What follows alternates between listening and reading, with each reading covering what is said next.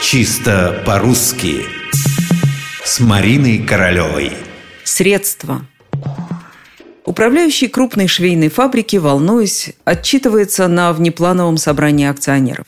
На этом решительно настояли акционеры. До них дошли слухи, что у фабрики возникли неприятности, и управляющий сыграл в этом свою роль.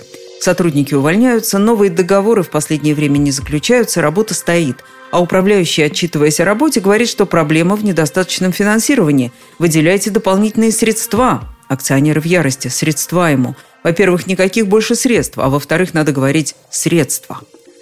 Действительно, только так и правильно. Никаких средств к тому, кто их уже растратил. И пусть научится для начала произносить слово «средства» во множественном числе. Увы, ошибку в этом слове, точнее в некоторых формах этого слова, делают часто. Причина тому просторечие, из которого просачиваются в литературный язык все эти средства, слесаря, токаря и тому подобное. В нормативных словарях, таких как словарь ударений Агеенко и Зарвы или орфоэпический словарь под редакцией Аванесова, приводится специальное предупреждение – средства, только средства. У управляющего, безусловно, есть средства на ускоренное развитие фабрики. Есть у него и свои личные средства. А вот акционеры собственные средства тратить больше не хотят.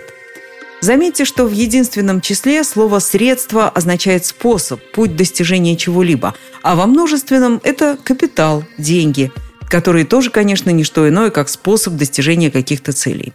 Интересно, что в древнерусском языке средством или посредством называли просто нечто среднее, ведь средство от старославянского корня «сред», от него же середина, средний, среда – Средство как способ достижения чего-то куда более позднее значение. Оно появилось едва ли не в XVIII веке.